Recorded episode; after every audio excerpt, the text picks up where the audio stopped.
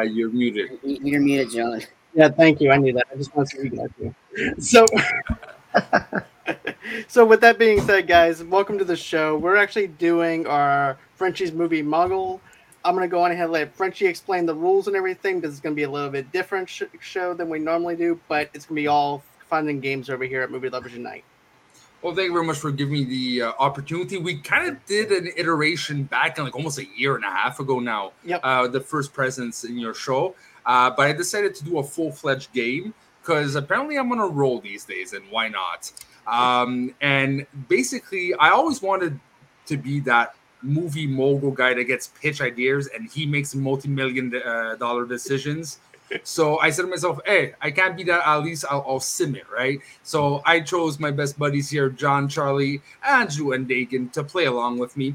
Uh, and this is how it works. There's three rounds. I will pick the winner, and even even if someone like uh, leads with two wins, I want to see who has at least one win.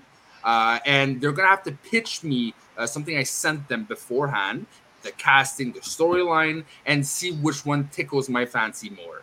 All right, so without further ado, let's start with round one. Casting the next Spider Man movie.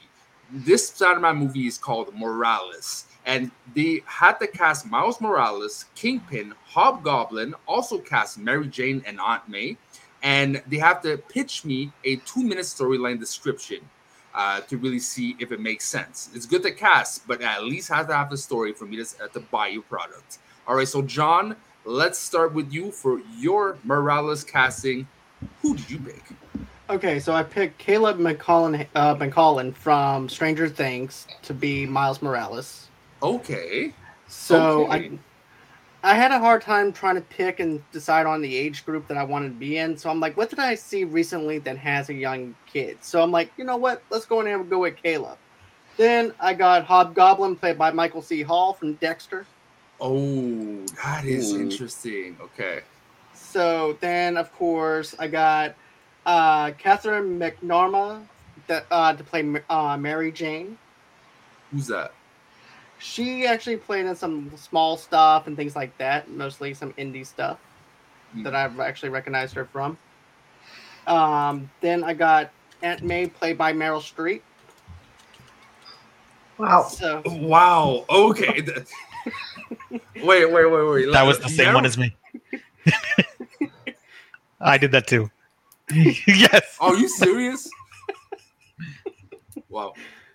Uh, by the way, my, my keyboard doesn't work for some odd reason. I was gonna write in the comments, but John, could you share screen? Um, at least if there's actors we don't know per, per name, Yeah, yeah, can see yeah. them uh, with the face. yeah. All right, so I I have to ask, why her for Aunt May? What what what kind of Aunt May are you trying to bring here?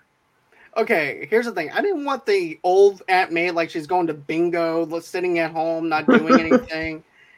and then also too, I'm like, I don't want to go with the over sexual Aunt May or anything like that, or being sexualized Aunt May or anything like that.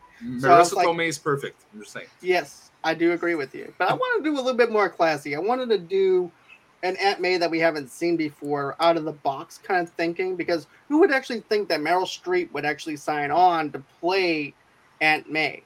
So uh, Meryl Streep as Aunt May makes me feel like a cool Aunt May that has aged but is still connected with the young world. exactly, and also too, I think that she would actually be great to give Miles some advice and stuff like that. But I'm not going to pitch my plot line on that. But I do have a couple of side characters though too, with it. I've yeah, got- you're allowed two, huh? Yeah.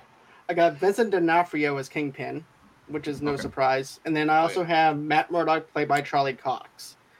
So, Kingpin wasn't a side character, John. He was the actual main cast. well, still oh. in this one, he's a side character because of the fact he's actually a villain. You have your main cast, who's actually Aunt May. You have your other stuff, things like that. But you know, this is my universe, though. But stop. All right, so uh, you done with your casting, John? Yep, yep, I'm good. Charlie. Oh, I thought up you said you had her next. too. No. Okay. Um, I have my Miles Morales kind of kind of adultish. So I have Jo- John David Washington as Miles. I think he'd be perfect for him. Um, I got uh, Kingpin because he's listed in the main cast as Vincent D'Onofrio because I don't think there's any can anybody else can play him. I have Taron Egerton playing Hobgoblin. I think he's kind of young, but he's kind of that, and I think he might have bring that um they act because he's done action movies before, and he and he's and he's been great in it. So I figured he'd be great. I went Charlize Theron for Aunt May, um, somebody that's um kind of old, but yet she can still like so she can still fight. And then I think in my, this story, she's gonna have to fight in a sense. Um, I went Je- Je- Jennifer Lawrence for Mary Jane. Um, Before you go to Jennifer Lawrence, Yeah. what that reminds me, the the Aunt May with uh, Charlize Theron, it feels like the equivalent, of a bit of a the Butler, in the sense that, especially the the uh, the recent iterations of Alfred, he can kick ass, right? Mhm. He's there to assist. He's there from the get go. That kind of Charlize Theron feels like that person that was in the chair helping Peter Parker, right? Doesn't feel like the Aunt Yeah. May that was not obscure of you know who he was. Yeah. So I wanted Aunt May. I don't want her to be old and like frail. I'm like, uh, and I and I kind of wanted to be in the same. Like I think she's around the same age as Marisa Tomei, maybe a little bit Mhm. younger. But I figured Charlize Theron was being there because she's not going to stand in the sideline. She wants to get in on the action because she's a badass. Um, P- um, I had Jennifer Lawrence as Mary Jane. Um, I my two side characters. I brought Peter Parker back in the the best Peter Parker. Tobey Maguire, he's back in this. Um, and then I think I have Gwen Stacy too, and I have him uh, Hailee Steinfeld playing her.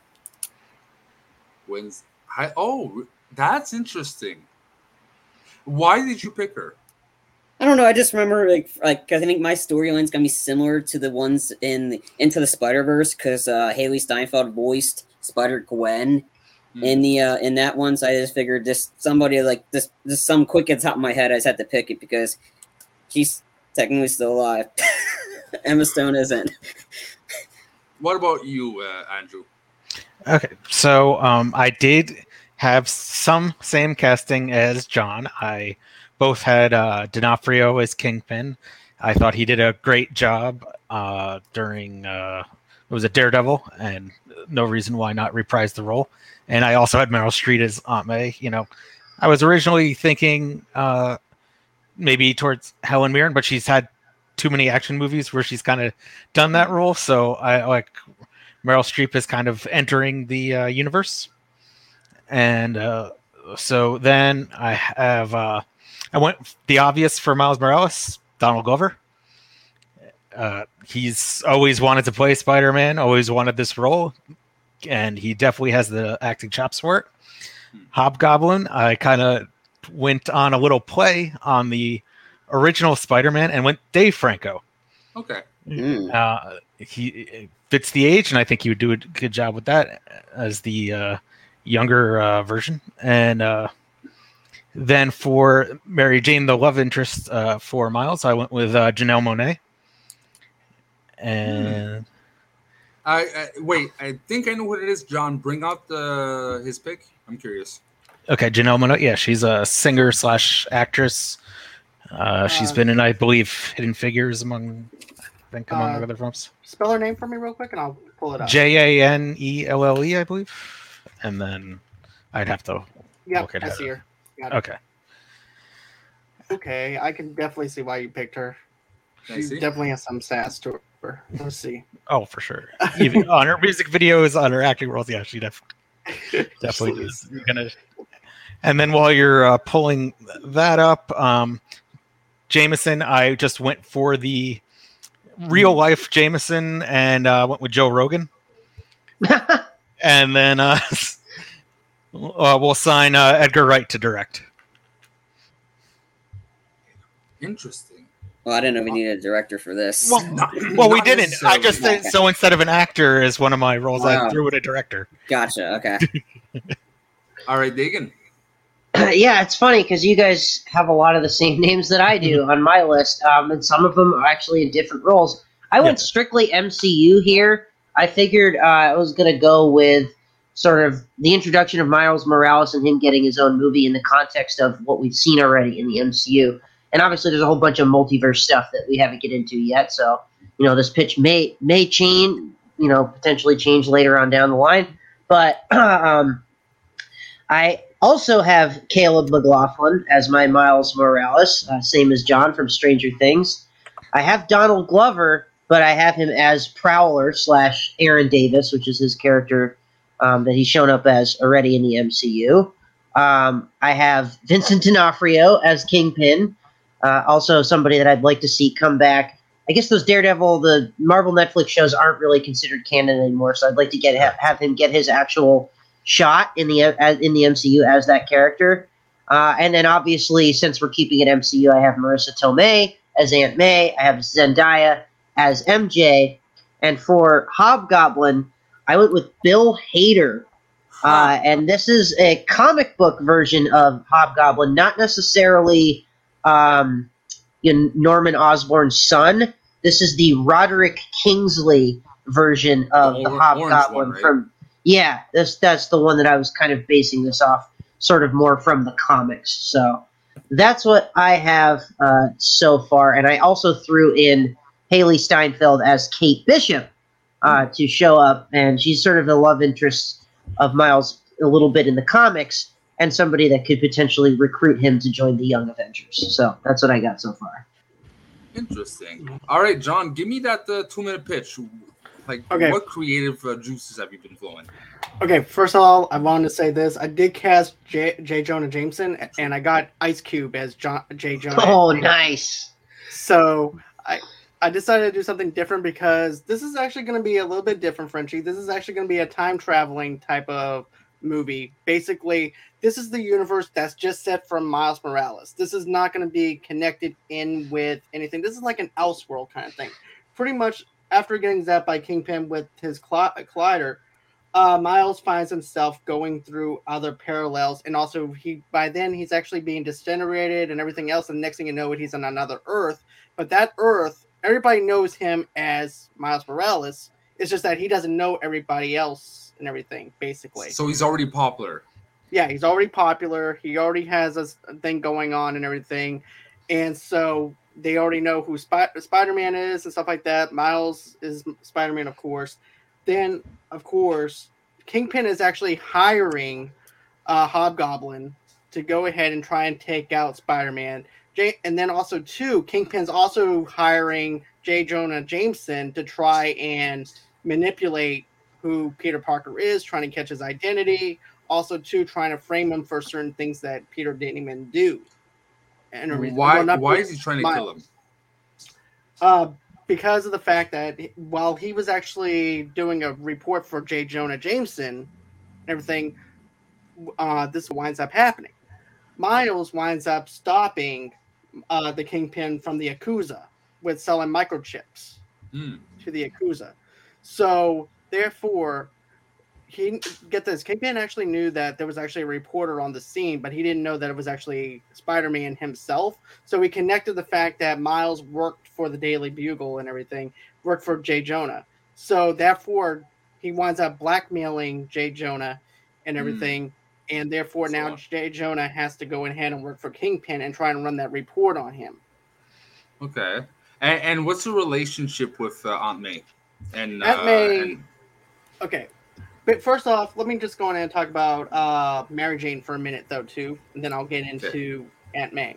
Basically, he has to try and convince Mary Jane that he's actually from another Earth, and he's Okay. trying to go ahead and get back to the Earth that he is from.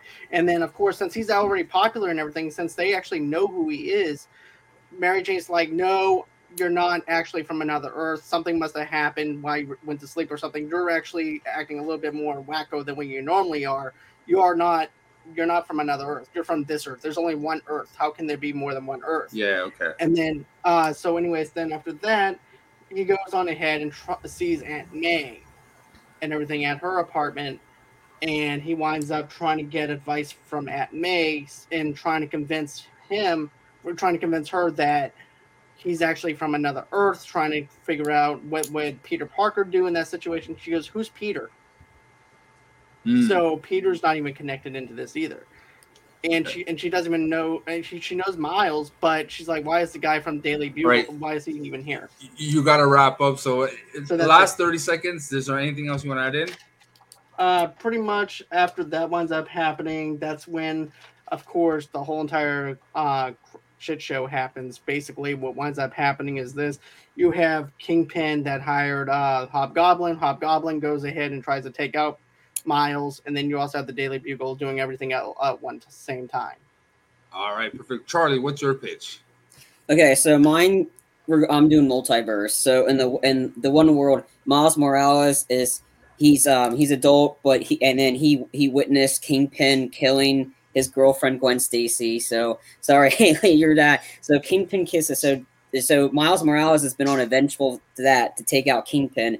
While in while in another world, you have um, the Aunt May, Charlize Theron, Jennifer Lawrence, and Peter Peter Parker taking on Hobgoblin, and Hobgoblin chucks a um, chucks one of his bombs on this electrical grid or whatever, and then and then this is mixed in with Loki screwing up the timeline. So a, a spark in the multiverse hits that sucks in Hobgoblin, uh, Peter Parker, Mary Jane, all into Miles Morales' world. So while Miles Morales is trying to take on Kingpin, King, and then uh, like while while he's like infiltrating Kingpin's lair, he notices P- Peter there, and he goes, "Who are you?"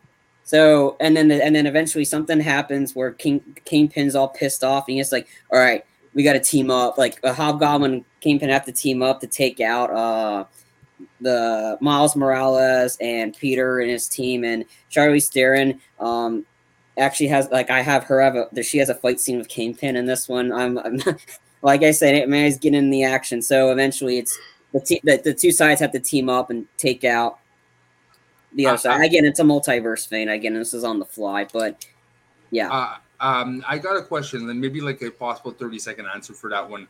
Um, how much screen time does Aunt May have? Are we talking like ten percent, ninety percent? I mean, she's in it is um so about the um about seventy percent, maybe seventy between seventy and ninety. Like so she's in it a lot cast. longer. She's in it a lot longer than the old Aunt May's. She's in it a lot longer than Marisa Tomei was. Like she's she's a big part of this because she she sees Kingpin like beating up Peter, and she's like, oh, like she's like she ain't she ain't she's she ain't she ain't gonna let that happen. So she tries to fight Kingpin. Does it work out? I don't know. But I think she she's in it a lot. So she's a she's a pivotal part of the story because I don't want her to be on the sidelines because that's not who Charlie Theron's character really is. All right, and you, Andrew, what's your pitch?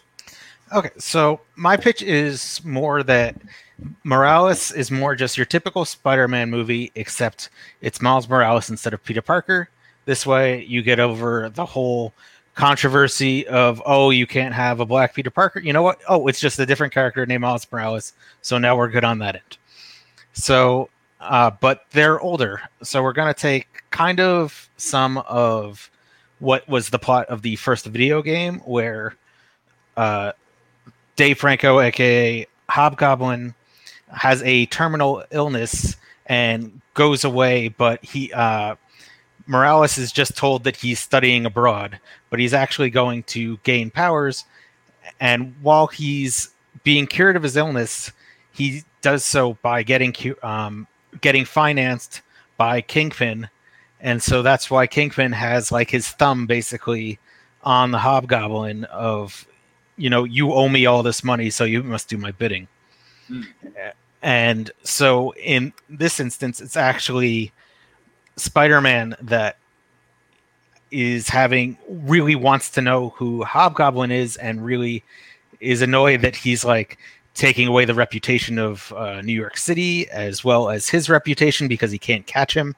And so he's really going hard for Hobgoblin instead of Hobgoblin really wanting to kill Spider-Man. He's just really trying to he has a personal uh, grudge against Hobgoblin and can't deal with, and we'll have to later deal with the fact that it is his old friend. Uh, now, uh, yeah. Andrew, if you could compare the style of the movie in, in your head to a current movie already existing, uh, what vibe would you give it? Uh, I guess more in the uh, early vibe. It's definitely on the more fun side um, than on the Daredevil side. So it's on the lighter end, I, would say, but still, you know, action packed. You know, uh, so kind of the original Raimi Spider-Man vibe. Okay, and uh, what about you, Dagan? Yeah, so I was debating in my head whether or not I was going to go here with this pitch, but I, I think I think I'm going to do this. So this movie could very well take place 10 years or 20 years or even a lot further on down the line than where we are right now in the MCU. But basically, what happens is so Miles Morales gets the powers from the spider uh, that his uncle is experimenting on, trying to recreate the uh, um, what is it called? The like the formula that created Spider-Man. So it, as he's staying with his his uncle, uh, shit hits the fan, and he witnesses after he gets his powers, he witnesses the death of Peter Parker at the hands of Hobgoblin and Kingpin. So you have a very massive moment that happens where uh, Tom Holland's Spider Man uh, bites the dust here, and um, so you have Mary Jane and um, Z- uh, you know uh, Zendaya and uh, Marisa Tomei as Aunt May, and sort of there's this very emotional funeral scene where they basically have to be like pass the torch on to Miles Morales as the next Spider-Man and be like, okay, it's up to you now, kid. You know that this is this is on you. Meanwhile, he's dealing with that and feeling like he could have done more in that moment where Spider-Man is killed. The first Spider-Man is killed, and so he's he then investigates sort of um, what's going on with this sort of crime scene in New York, and also finds out that his uncle that he's been staying with this entire time is also directly involved with the death of Spider-Man, and that Uh, that is of course I have a um, the Prowler. Yeah. So, uh, uh, as a movie movie head, I have to think I'm gonna get a lot of critique if I just solely what you uh, what you explained to me uh, sounds like uh, Spider Verse, right? Uh, just Yeah, on a live, it's similar. live screen. So, what are gonna dif- what is gonna differentiate the story from what we already have in animation form? Yeah, I think the biggest difference is that this is since we already had all the multiverse stuff happen with Loki and with Spider-Man No Way Home and everything there. Uh, this is not going to deal with the multiverse. This is going to be very much grounded in one universe, in uh, Miles' universe, and sort of. Uh, it's definitely more grounded and grittier in terms of the crime scene that's been that's going on. That's starting to take over New York uh, with the Kingpin and with the Hobgoblin. And so it's much more focused on that and sort of his uh, how do I avenge the death of of um, Peter Parker uh, with with the help of also uh, Kate Bishop as well can can kind of show up here. And even if she's a little older, it's you know it's fine. She's still young enough that it it doesn't it's not going to be that big of an age gap if you do a sort sort of sort of uh, romance angle there. You know, even if it is ten years in the future. So um, I, right. I would say yeah, because I think I would envision Miles Morales to be in his like early to mid twenties here in this movie.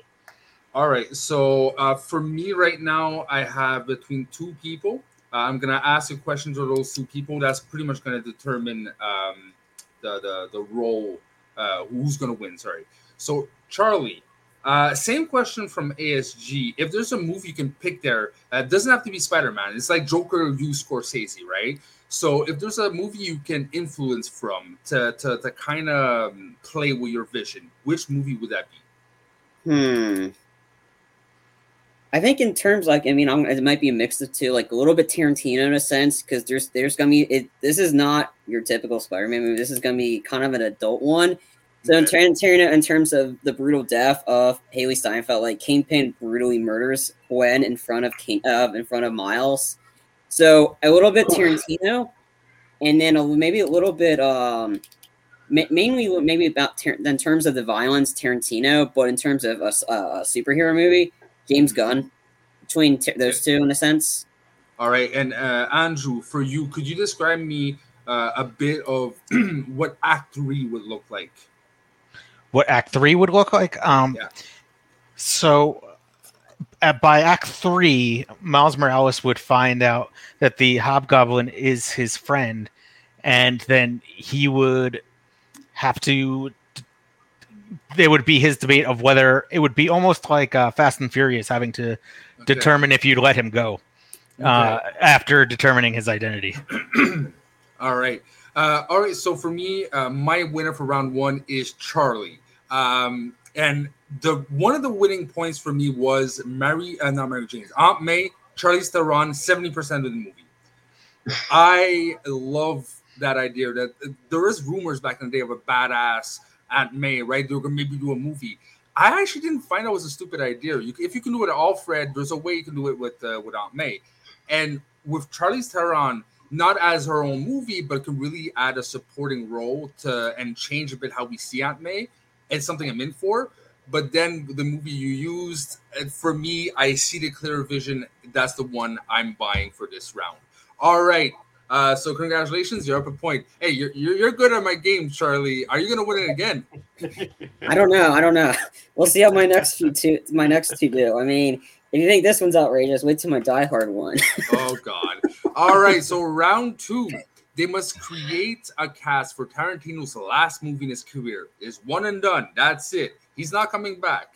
He um now he they have free reign on genre, cast, and the number of characters open. They just have to do the, the most outrageous, awesome final goodbye to Quentin Tarantino, and they have to sell it to me. So let's go counterclockwise, and let's start with Dagan. All right. So this one's been rumored as one of his potential final movies, and I'll be very interested to see if anybody else has also pitched this movie. It's Kill Bill Volume 3, oh. and it is the final part of the, we'll call it the Bride Trilogy. However, this time, the cast is led by none other than Uma Thurman's real life daughter herself, Maya Hawke, as BB, or Beatrix Kiddo Jr., whatever you want to call her. Uh, we also have Uma Thurman returning uh, and in a much reduced, smaller role as sort of the mentor to her daughter. And we also have uh, Christoph Waltz as like sort of the new Bill, uh, if you would. He's sort of leading this, um, similar to what we had with the first two movies, this very elite group of assassins. Um, also, Margot Robbie in there. We've seen how great she was in um, uh, Once Upon a Time in America, uh, or sorry, Once Upon a Time in Hollywood. And uh, Brad Pitt is another one of the assassins. So you have an elite uh, lineup of actors. Uh, throw our, our buddy Sam Levine in there as well. Uh, another like sort of really old, grizzled sort of assassin that you could put in there. Um, we said Donald Glover earlier, no relation. Danny Glover, I think, would be somebody that, that would be really interesting to work with Tarantino. Right. Dagan, uh, uh, yes. Right, right before, could you remind me who plays uh, the daughter? In the original movies? No, in your your version. Maya Hawke. Could you pull that out because I, I'm trying to think of who she is, but I can't have a picture. She was in Stranger Things. She played Stranger the, uh, Things season three, I think. Yep, she's briefly in Once Upon a Time in Hollywood. It's uh, it's um, Ethan Hawke and Uma Thurman's real life daughter. Nah, it doesn't tell me anything. Um, and then the other interesting, the other interesting casting that I'll throw in there as well, which you can pull up there, uh, John, when you get the chance, is Amandla Stenberg, uh, an, an up and coming actress she is going to be playing Nikki, who is the daughter of um, Vivica A. Fox's character that gets killed off at the beginning of part two. So you have a revenge angle over there, and I also envision her as part of New Bill's sort of group of assassins. She might be the first one to come after Beatrix Kiddo. So right. I envision this as as very much a yep. So that would be Vivica A. Fox's daughter um, beautiful huh. actress, and then Maya Hawke, who mm. has been in yeah Stranger Things and um, yeah. If you just type in, if you just put Maya Hawke in there, it should be one of the, the first to, yeah, to come okay. up. Yeah. Oh yeah, so, yeah, yeah, I like her. Okay. Yeah, yeah. So she definitely looks a lot like Uma Thurman, and um, yeah, and then that would be the actor. So I envision some big showdown between Nikki and uh, BB here in this film. All right. So I'll get back to you. I'll ask you a question as well. But before that, let's go to Andrew. What's your pitch? Okay. My pitch is that Tarantino has likes to do a bunch of different genres. And the one genre I think he really hasn't touched is the mafia genre. So I'm going to do a version, or he's going to do a version of Scarface where Al Capone wins. So it's basically going to be his version of the Al Capone story, except Al Capone's not going to go down for tax evasion because it's Tarantino and he likes to mess with reality. So um, for Al Capone, uh, you'll have to look this guy up. Um, I'll go with Enrico Colantoni, who's the uh, guy from Just Shoot Me. Uh, let me uh, see if I can. You might need Fine. to put that name in the uh, private chat there. Reese. Yeah. Yeah, yeah, yeah. Yeah. That's why. But basically, he, he was. Uh, I mostly think of him as the bad guy in Person of Interests, or one of the bad guys in Person of Oh, Interest. okay. I haven't seen that one. Uh, uh, but there will be many, many of his old favorites in this movie from Harvey Keitel, Samuel L. Jackson, Uma Thurman, Christoph Waltz, but they'll all be playing side characters to Al Capone, and this will be basically an Al Capone story, uh, similar to Scarface or Goodfellas or that kind of thing. Oh yeah, yeah. Oh, okay, yeah. interesting. Interesting. Yep. Interesting. Okay. All right. Uh, did, did you add uh, anything else to, to add? Uh, no, it's just about it. You know, just you know, take history, make it not history, but then still make it a genre film is the concept. Okay, sure, yeah. All right, cool. What about you, Charlie? I was leaning towards the Kill Bill 3 route. However, this is something I personally want. Tarantino's never done a comic book movie. I want him to do Blade. Because I know I think the new Blade's not going to be good. I want him to do Blade. This is what I got. I got John David Washington plays a new Blade. I got Denzel's Whistler. Father son. I got the actual blade showing up. So when, when I tell my story, it'll kind of make sense why there's two blades in it. So Blade's the original, and let's just let's just say John David Washington's the son of what uh, of Snipes' character. I got Loki involved with this. Um, Tom Hiddleston, Loki, Mobius, um, or Morbius, uh, Jared Leto from the new movie coming out. Um, and I got Deacon Frost in it. And I got Leo playing Deacon Frost.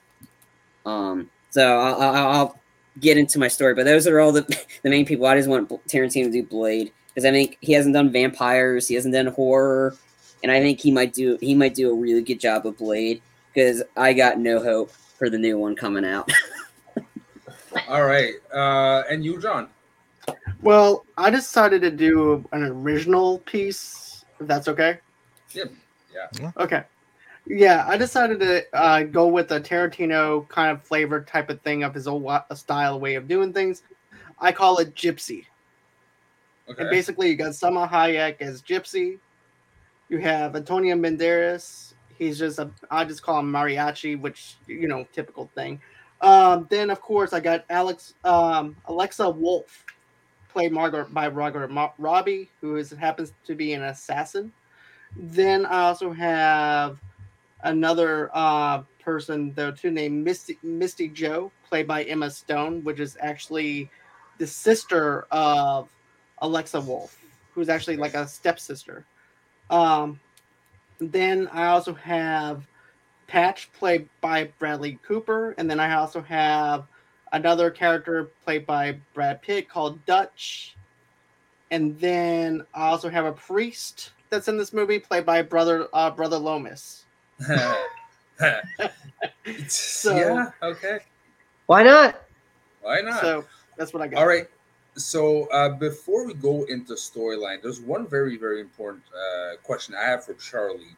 Uh, because even before hearing the story, I'm kind of turned off. So uh, Um, to to to, um, to re- maybe regain a bit my um, my interest into your thing, uh, could you explain me how something so detached from usually the, the Tar- Tarantino style, what Tarantino isms would you bring to a blade? Because for me, they don't mesh. mainly um it, the violence because that's what Tarantino's at. So this movie, like I said, this is gonna be a hard R movie because I'm pretty sure the PG it's gonna be a PG thirteen Blade. It's more it's it's the violence. It's really the Tarantino esque, and then he's and then the dialogue's gonna be really good because you got really good actors in this, and he's worked with Leo before, so I think he's gonna be able to get the best out of Leo in this one as Deacon Frost. Um, Okay. I, Now- I mainly it's the violence, but I, Yeah. I, I think I'll be able to sell you on my story, why what what really goes on. Another question for you. Um, and be realistic, like or not, it's, is studio movies usually uh, that control those kind of decisions. And for me, I need to know: uh, Are we talking what eighty percent uh, CGI, twenty percent practical, 50-50? What is the route you're going for? Um, I'm not sure yet. I'm thinking maybe it's at least balanced. Not not a lot of 50-50. CGI. Um, but like that. I mean, I mean, I think Tarantino will be able to get it. He's going to work with Robert Rodriguez to get some input on how to do the violence and stuff. So this is going to be it's like a, kind of a team effort. So it's got I would say um 50-50, but lean more towards the realistic if possible. Again, I don't know how like how this would work, but I mean the storyline might be worth it. But then again, I'm just this is just a, my personal one. I want Tarantino to do Blade because I don't think anybody else can do Blade. All right, so let's go to the storyline. Uh, Dagan, what's your pitch? And again, try to get, get two minutes, especially if I have a question after. Okay. Sure, yeah. So this is obviously 15, 20 years at, later after the events of Kill Bill Volume 2. Uh, BB, aka uh, Beatrix Kiddo and Bill's daughter, has been training for years uh, under the premise that there will be people that are coming after them uh, because of all the people that she's killed along the way to eventually get her revenge bill at the end of the last movie. The other interesting thing is that she doesn't know that uh, her mother killed her father. She thinks that her mother has told her that somebody else killed her, killed Bill. So that's going to be an interesting dynamic to sort of play off there. Plus, you have the daughter of uh, Vivica A. Fox's character, Nikki, who's uh, seriously out for revenge. I could see her and, as I said, her and um, uh, uh, Maya Hawke having a big battle uh, to the death here. Uh, I could imagine also Uma Thurman's character being killed off. I don't think that she necessarily would want to have a huge role. That it's definitely going to be more focused on BB's story, the daughter's story, and sort of her. People get so the revenge role is kind of reversed a little bit. Uh, there's more people going after them, but then you also have this group of assassins led by the new ver- version of Bill, which is Christoph Waltz. All right, so it, it- it's more like kill the the daughter of uh, of uh, Uma Thurman's uh, character. So it, Yeah. it is a kill Bill, but it's reversed. Like the, the backlash of twenty Yes. years of accumulation finally comes to a boiling point that they can attack, but from multiple fronts. Right. Right. So it, it's more a survival movie that focuses on the the, the awesome skills that Uma Thurman's uh, characters uh, showed her, uh, the daughter, uh, along the years. Now I have a question for you. Exactly. Quest- Quentin Tarantino is a music man. So if there's one song that would lead uh, the whole movie, like the, the the theme song for the movie, which one would it be? To give me a bit of a Do you do you mean like a like a cover, like some licensed music that he might use, or or the soundtrack itself? no, no, Because the, the, the the one song he would buy out uh, for rights to, to really set the tone of the movie. sure, sure. Um, I, I I can't think of a particular song off the top of my head that I would Genre. use, but I, I'm thinking like hard rock, sort of heavy edge uh, song to sort of really like some really he- heavy like action, something that could be set to an action sequence. Um, because I figured this movie opening with some big action set piece uh, battle between you know maybe Maya, Maya Hawke's character and Uma Thurman fending off assassins or something like that. So almost like I know it's been a little bit overused, but something kind of like a Bad Reputation by Joan Jett and the Blackhearts. Uh, something that's got a little sass, but also a he- heavier rock edge to it. I, I I would actually again this is not my pitch, but the the first thing that came to mind was Bad Company from Bad Company. a bit slower, but yeah. it, interesting. All right, so uh, on to the next. What's your pitch, Andrew? So, uh, as I said, it would be mostly a Scarface type story, but with Al Capone. So it's from the beginnings in his life of crime to building up to being a, a boss.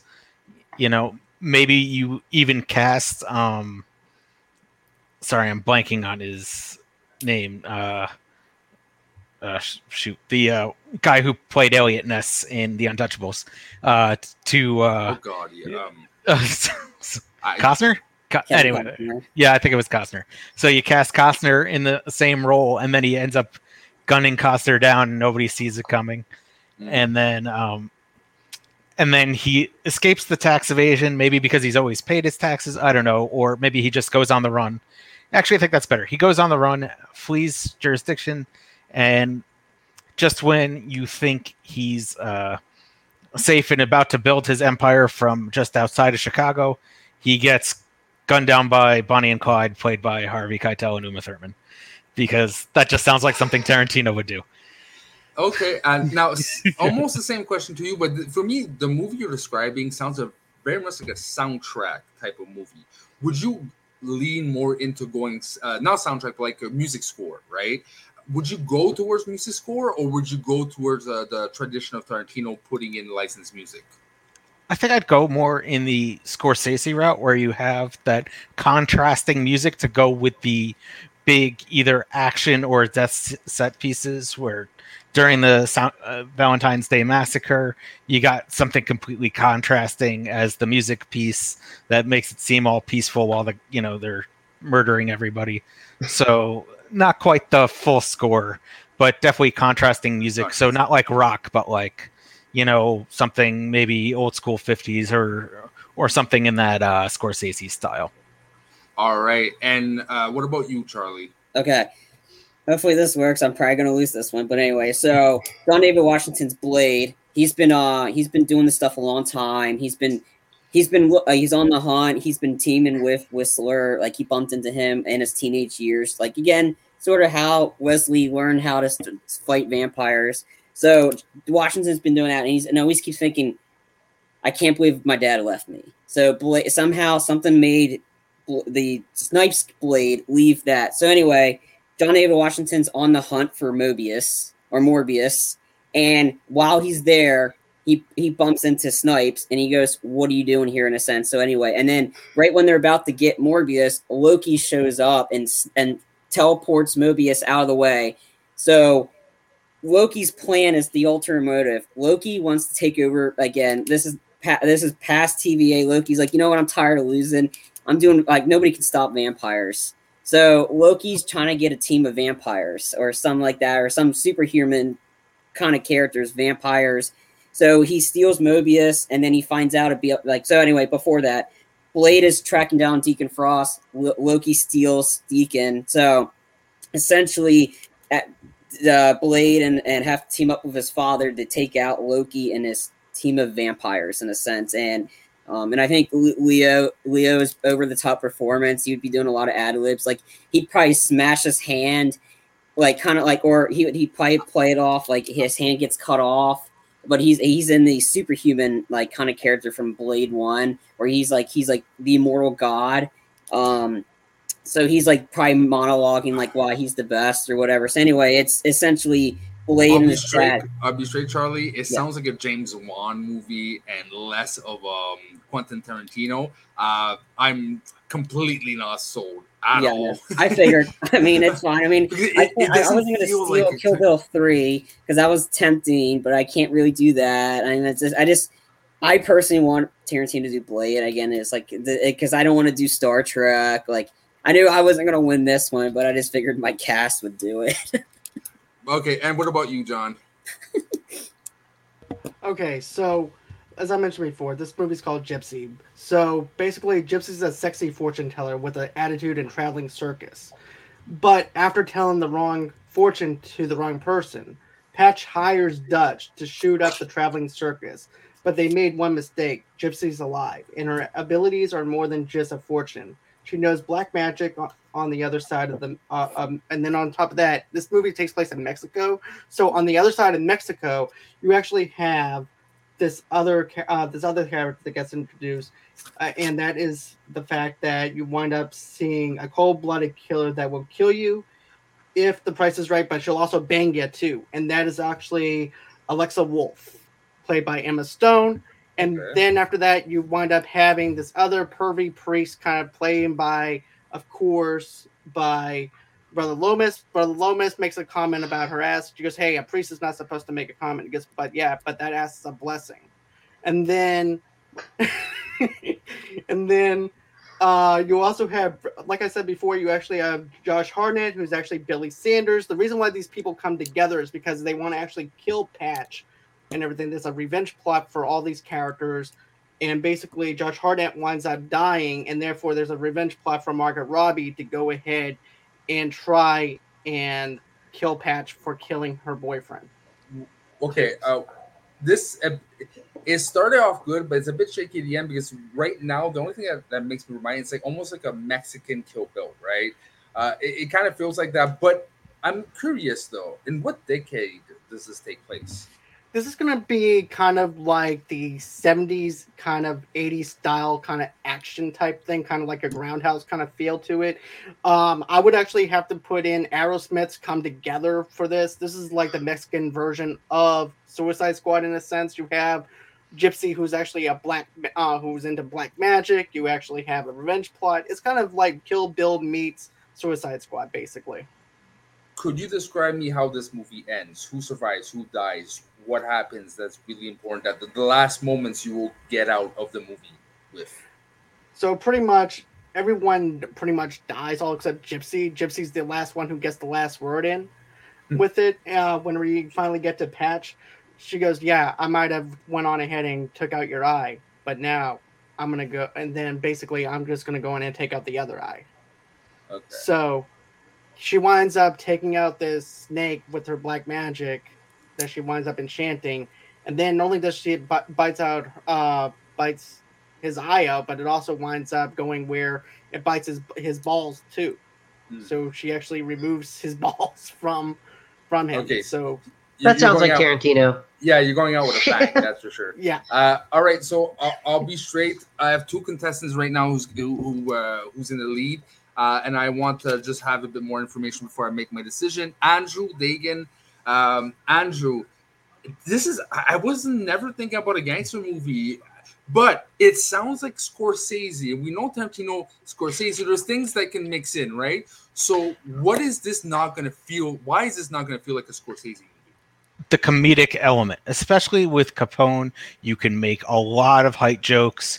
You can make a lot of other insulting humor. And because it's the mafia and not some other people that he's been insulting, it'll be more okay for him to do those kind of insults in uh, today's society.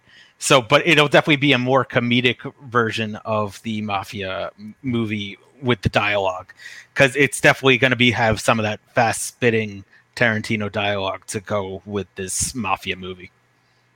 Uh, and you, Dagan, what's the underlining message in the movie? What's the, the main message point you would angle this movie about? uh, that revenge can sometimes consume a person to the point that they betray their own family. Uh, and that to, in order to not do that, to forgive one's, uh, to forgive your family member, even if they've done something so horrible that you want to kill them for it. Interesting. Okay, so uh, for me, the winner is Dagan. I never thought I never thought I'd be sold on a Kill Bill Volume 3, but when I realized it could be a reversal and survival, right? They're coming after them. It's the, the consequences. It sounds like a good way to end off Tarantino's career. Uh, the, the the Kill Bill trilogy, if done correctly, could be a masterpiece. So yeah, Dagan, congratulations, you win. It's now tied Charlie and Dagan. Uh, will we have a three-way tie, or will we actually have a winner? We'll see.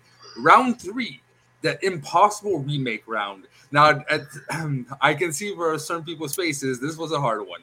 Um, for me, I wanted to choose a movie that you cannot recast, you cannot remake, but they're still, still going to try. And for me, that movie for t- today would be Die Hard. Uh, you keep exactly the same movie, same storyline, but you recast the movie with a current with current actors, uh, and also replace the director. Uh, we're gonna start with John. What? How are you gonna convince me? What did you choose? I chose John McClane as Dwayne the Rock Johnson. Okay, Then I got Jason Statham as Hans. Then I've got Holly played by Jennifer Aniston. Sergeant Powell played uh, Daniel Kaluuya. Then I've got Kevin Hart playing Argyle. Oh, okay. How to make even more annoying character. Anyways, And that's the only casting that I have. and, and you, did you say a director? Uh, director, I'm going to go with uh, Paul Feig. Paul Feig. What did you do again? Bridesmaids, uh, The Heat. Um, Okay. That So- Ghostbusters movie that we do not speak Yeah. of. Yeah. Oh, it's that out one yet. was. Yeah. No, the one with uh, Melissa McCarthy and Uh, Christian Bale. I actually liked it a lot, to be honest. Um, but okay, interesting. Uh, what about you, Charlie? Okay. Um, I had mine set up. If, if it's okay, could I do gender reversal? Yeah. So- Okay, so I have it opposite. I have Holly being the one that ends up having like to save Oh the no, day. no, no. Oh. It has to be same No. storyline. Okay, never mind. So, um, if that's the case, I still have this cast. I have John Krasinski as John McClane. Um, I got uh, Emily Blunt as Holly. Huh, interesting. Um, I have Ryan Reynolds as Argyle. I just figured that'd be kind of funny. He's the kind of comic relief. I have Jet Li as Takagi. Um, I have Charlize Theron as the villain Hans. So yeah, yeah. So anyway, Jet Li was T- Takagi. He was the guy that's the the owner of the Nakatomi Plaza. Oh, okay. Yeah. Um. So Charlize Theron is Hans. Um. I had Carl like this set up like in the in the gender reversal, but I had Anna Hathaway's Carl again because I was going the whole gender reversal anyway. I have Denzel and John David Washington as Agent Johnson and Johnson, like Special Agent Johnson. Like one guy's Big Johnson, the other one's Little Johnson. Um, I have The Rock as Al Powell. Um, I have uh, Ellis, the guy, the bullshitter, uh, Leo DiCaprio. um, uh, I have uh, Anthony Mackie as Theo, Okay. the tech guy. Um, Keanu, I have is uh, Dwayne Robinson. He's the uh, the guy's like, who's the guy in charge? He's the one that shows up before he gets his command. And I have, uh, and then I was torn off, and I had uh, Joe Pantoliano as uh, Dick Thornburg, the the the the, uh, the announcer. But then again, this was all like I had to know if I couldn't do gender reversal, but that's who I had cast because I was going to have Emily Blunt be the one that has to take on her counterparts of Anne Hathaway, getting her revenge from Devil Wears Prada. but yeah, that's that's my cast. What about you, Andrew? oh, Okay, oh, so- sorry, my director is Christopher Nolan. Damn. Okay. Okay. So I figured the only way you're going to be able to remake this movie, even if you was the same story, make it a comedy. So I got uh, McClane as Paul Rudd, uh, Gruber as Tim Allen, uh, the wife character as Tiffany Haddish, uh, the now the one uh, cast member just to throw it, uh, put some showdown in there. The the jerk uh, coworker guy is Whitney Seibold. Um, I got Will Will Dickey as the limo driver. Uh, Kumail Nanjiani is the police officer that he's on the walkie-talkie with, and uh, Jamie Foxx as the uh, assistant to Hans, who's like the the computer uh, bad guy hacker, Yeah. and then uh, Shane Black directing. Okay. And what about you, Dagan?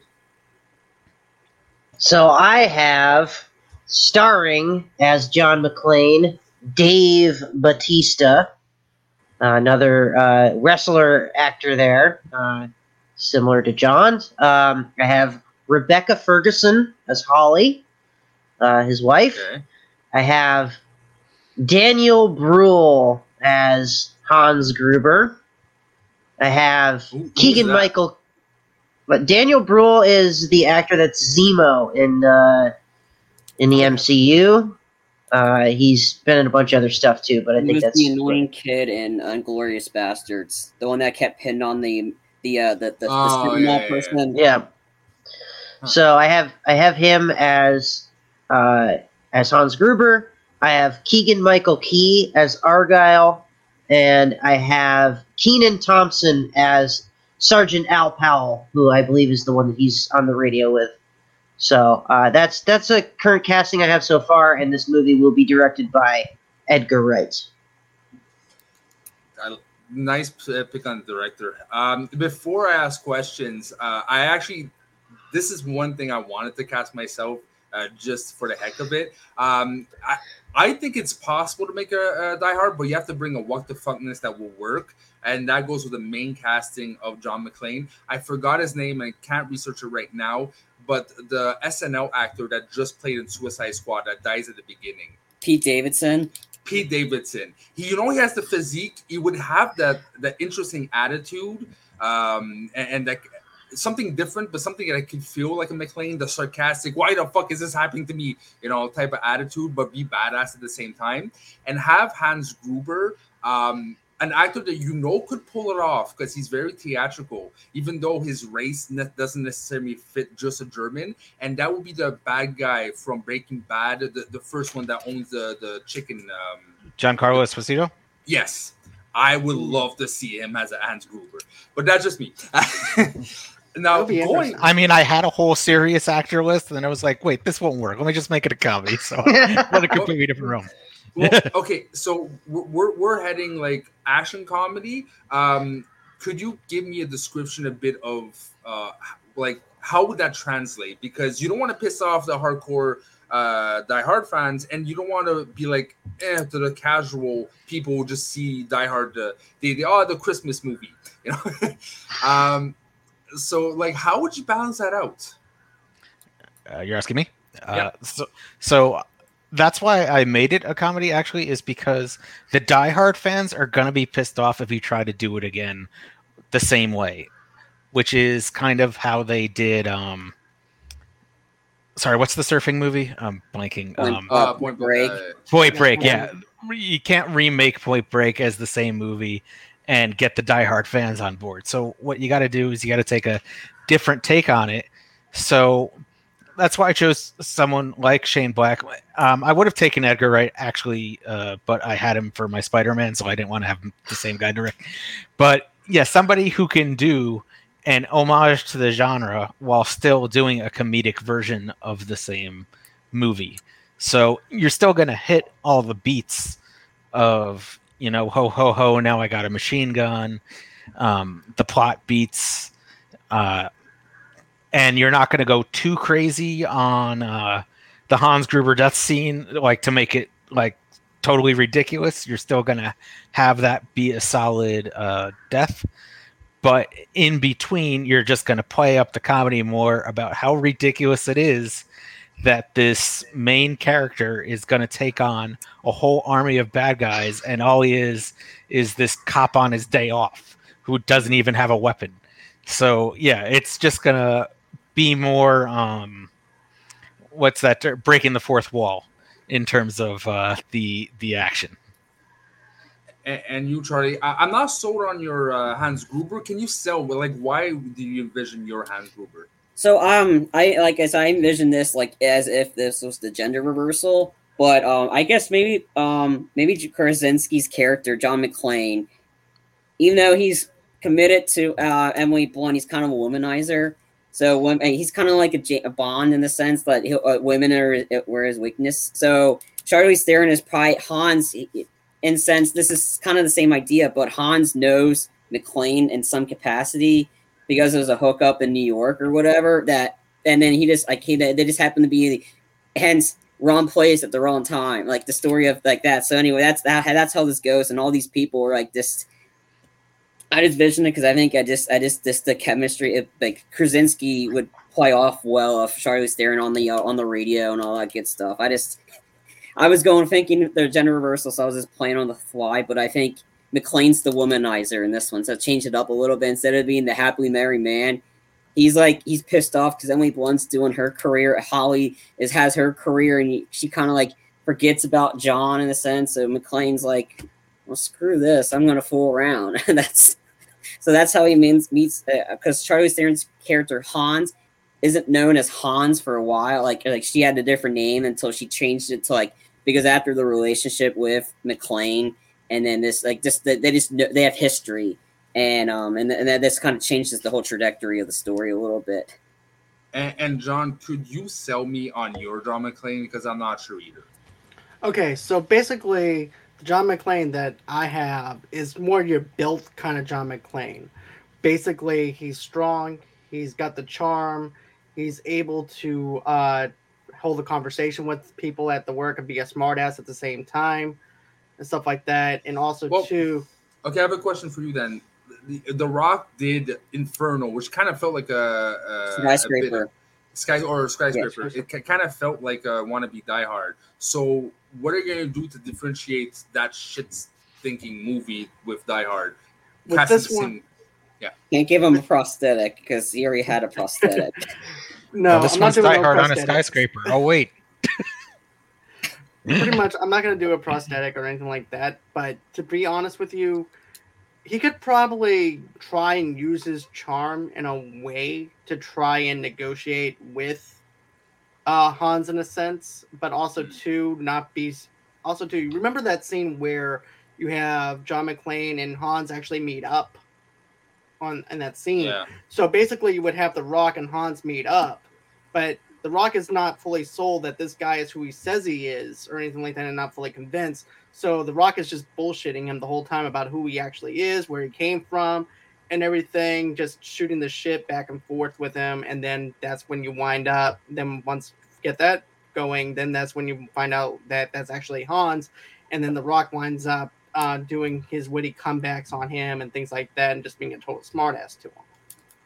All right. And then Uh, Yep. all right. So I, I pretty much have my winner. Uh, the winner is Andrew. Nice. I mean, you, ca- you can't go wrong with that comedy pitch, man. I think that, At first, I was completely turned off, but then I Yeah. realized what it was saying, and it's like, yeah, you could, yeah, it would work. Uh, it Work. would be the probably the only way you could do it. Uh, so in that case, we have a three-way tie. The one, the way I want to break that tie, if not believe uh, mistaken, is Charlie, Dagan, and uh, Andrew. We're gonna do a two-minute fast elimination round. Uh, I'm gonna pitch you a character you have to cast, and take around a minute. And uh, the first one who's out will go until one person uh, is left. So the first person I want you to cast would be if they would do a its own universe movie about Batgirl. Who would you cast Charlie as Batgirl? You have a minute to think about if you need, or research on IMDb. I would do Margot Robbie. Okay, so you're doing an alternate version as uh, Harley Quinn would be Batgirl. Yeah, I, I would go with that. Yeah. Okay, Andrew, you got a minute also to research if needed. Okay, yeah, I'm gonna need a couple of minutes here. Dagan, are, are you researching not on your research time? Your research. Uh, Hands up, sir. Hands up. You know, I'm gonna go Abigail Breslin, Who's that? or I think I said the right one. The one from uh, the girl from Zombieland. The- yes, the- it's the- Abigail Breslin, Yeah. the youngest one. Yeah. Yeah. All right. And what about you, Dagan? Now you can research. Anya Taylor Joy. There's no other answer here. She's like the most sought after actress in Hollywood right now. How there's no way in hell she's not going to just absolutely crush it as Batgirl. So it's Anya Taylor Joy for the win here, guys. I think we're pulling up Abigail. Oh, yeah, well, no, I don't attempting see to pull up Abigail Breslin, but yeah. No, she's the one that's in the Marvel Yeah. one, the X, the mutants. Yeah, yeah, yeah. Uh, spell her name Yeah. for me real quick. Oh, Anya Taylor Joy. Yes, she was also in I Queen's who she Gambit. is. Yeah, I know. I'm just Yeah. making sure that she's Yeah, in she that is. universe, Yeah. not that universe. Like, Yeah, Um, I would have to eliminate the ASG. Okay. So, sorry, bro. All right, it's between Charlie and Dagan. Now, if you would have to cast, Hmm. if you have, to recast Bonnie and Clyde, who would you recast in current in current actors of the same age?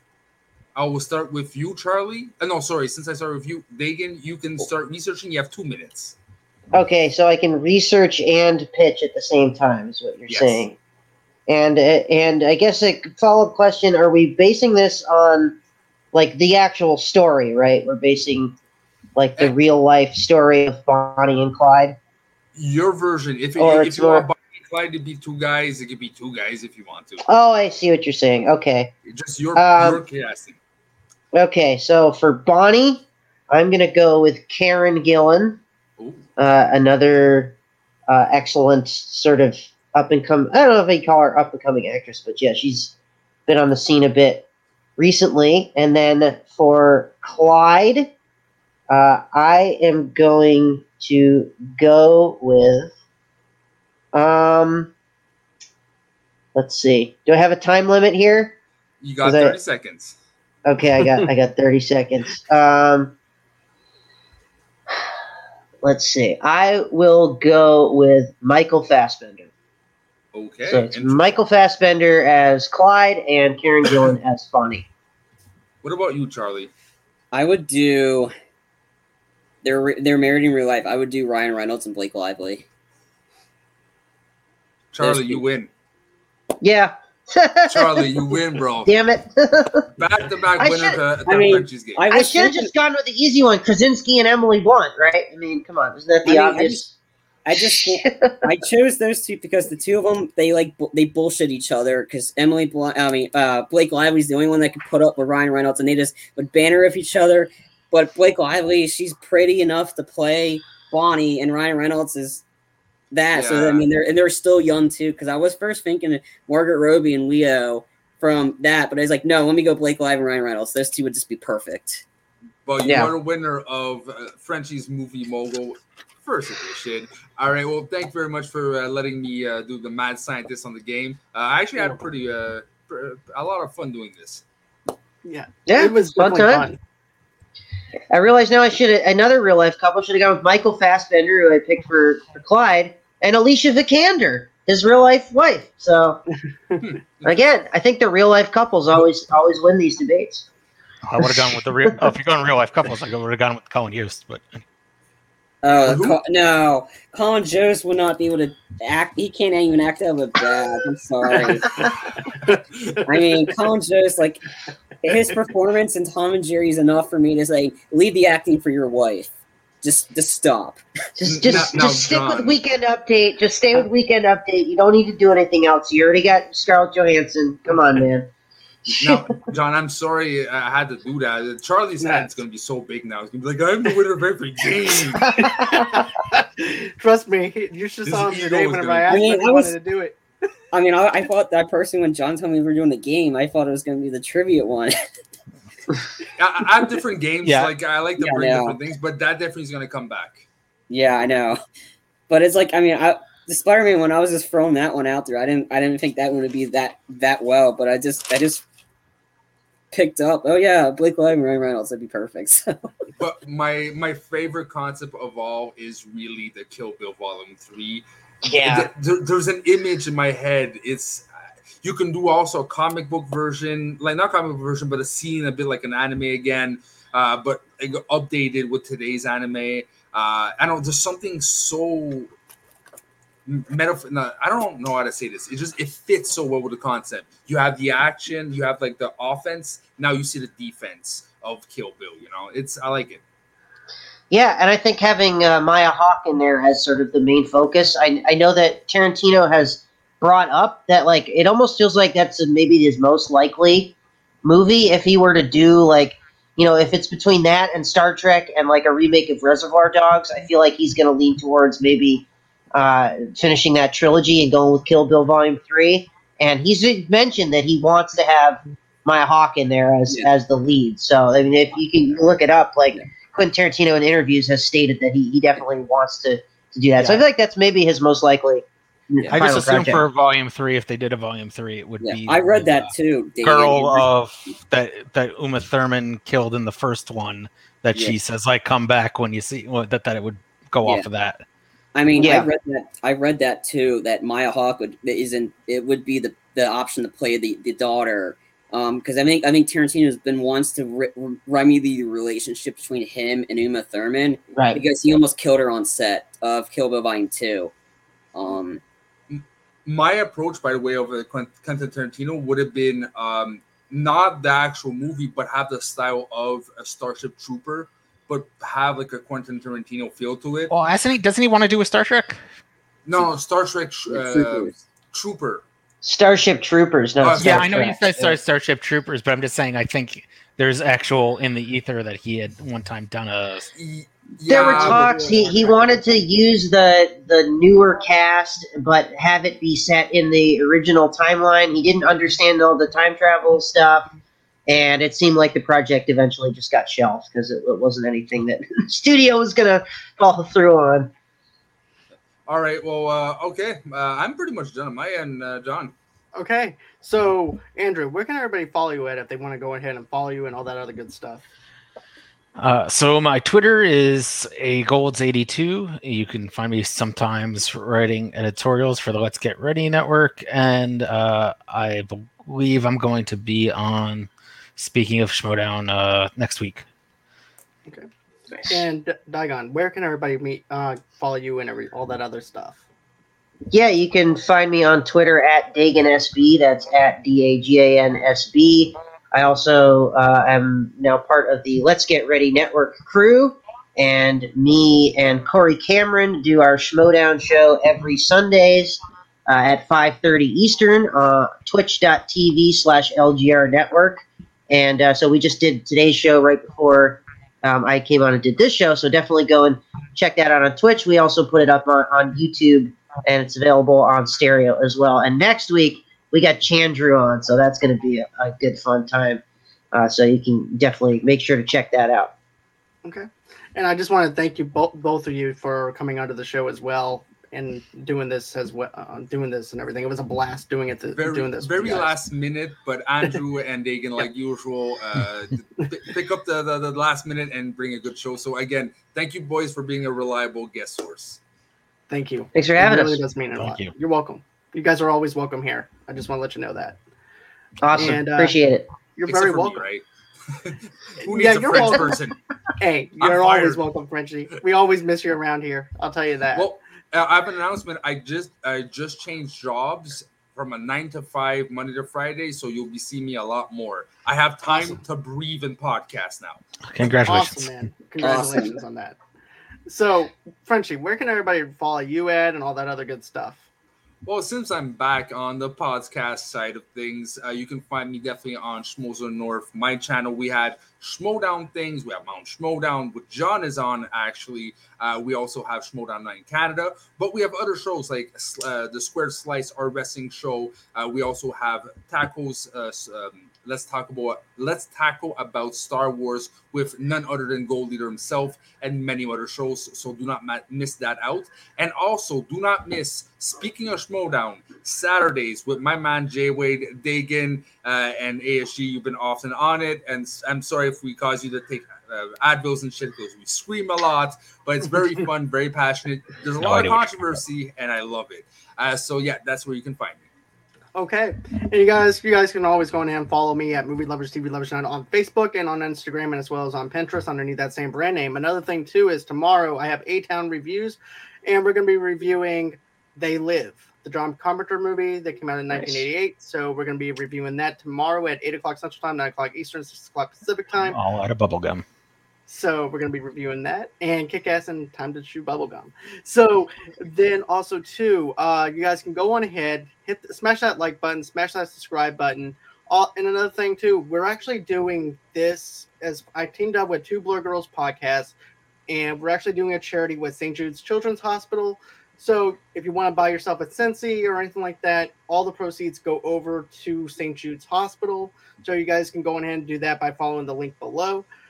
and and he's gonna be modest, but I'm gonna have to say it. He shared recently some picks. He's in a top five indie podcast right now for movies, so his podcast is picking up. If you're not subscribed to his audio podcast, do not miss uh miss a thing because he's on multiple platforms and it, and it is reaching the top. So, John, congratulations! You. worked hard on this. You deserve Thank to be in you. the top. So did. Charlie though too. Charlie also Yes.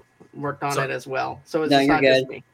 Like somebody's But- kind of somebody some new competitions coming in there trying to take our top spot, but once I got this belt here, not happening. gets, you know what? They're still not even there on our level yet either. No, They haven't even. They're all the way down in probably at the hundreds. But anyways, um, but you know, if you guys A lot of want to shade. go yes. Because Watch they come up to the top, John. We gotta put, we gotta keep our A game up. exactly, man. Exactly. We got this though. We got this.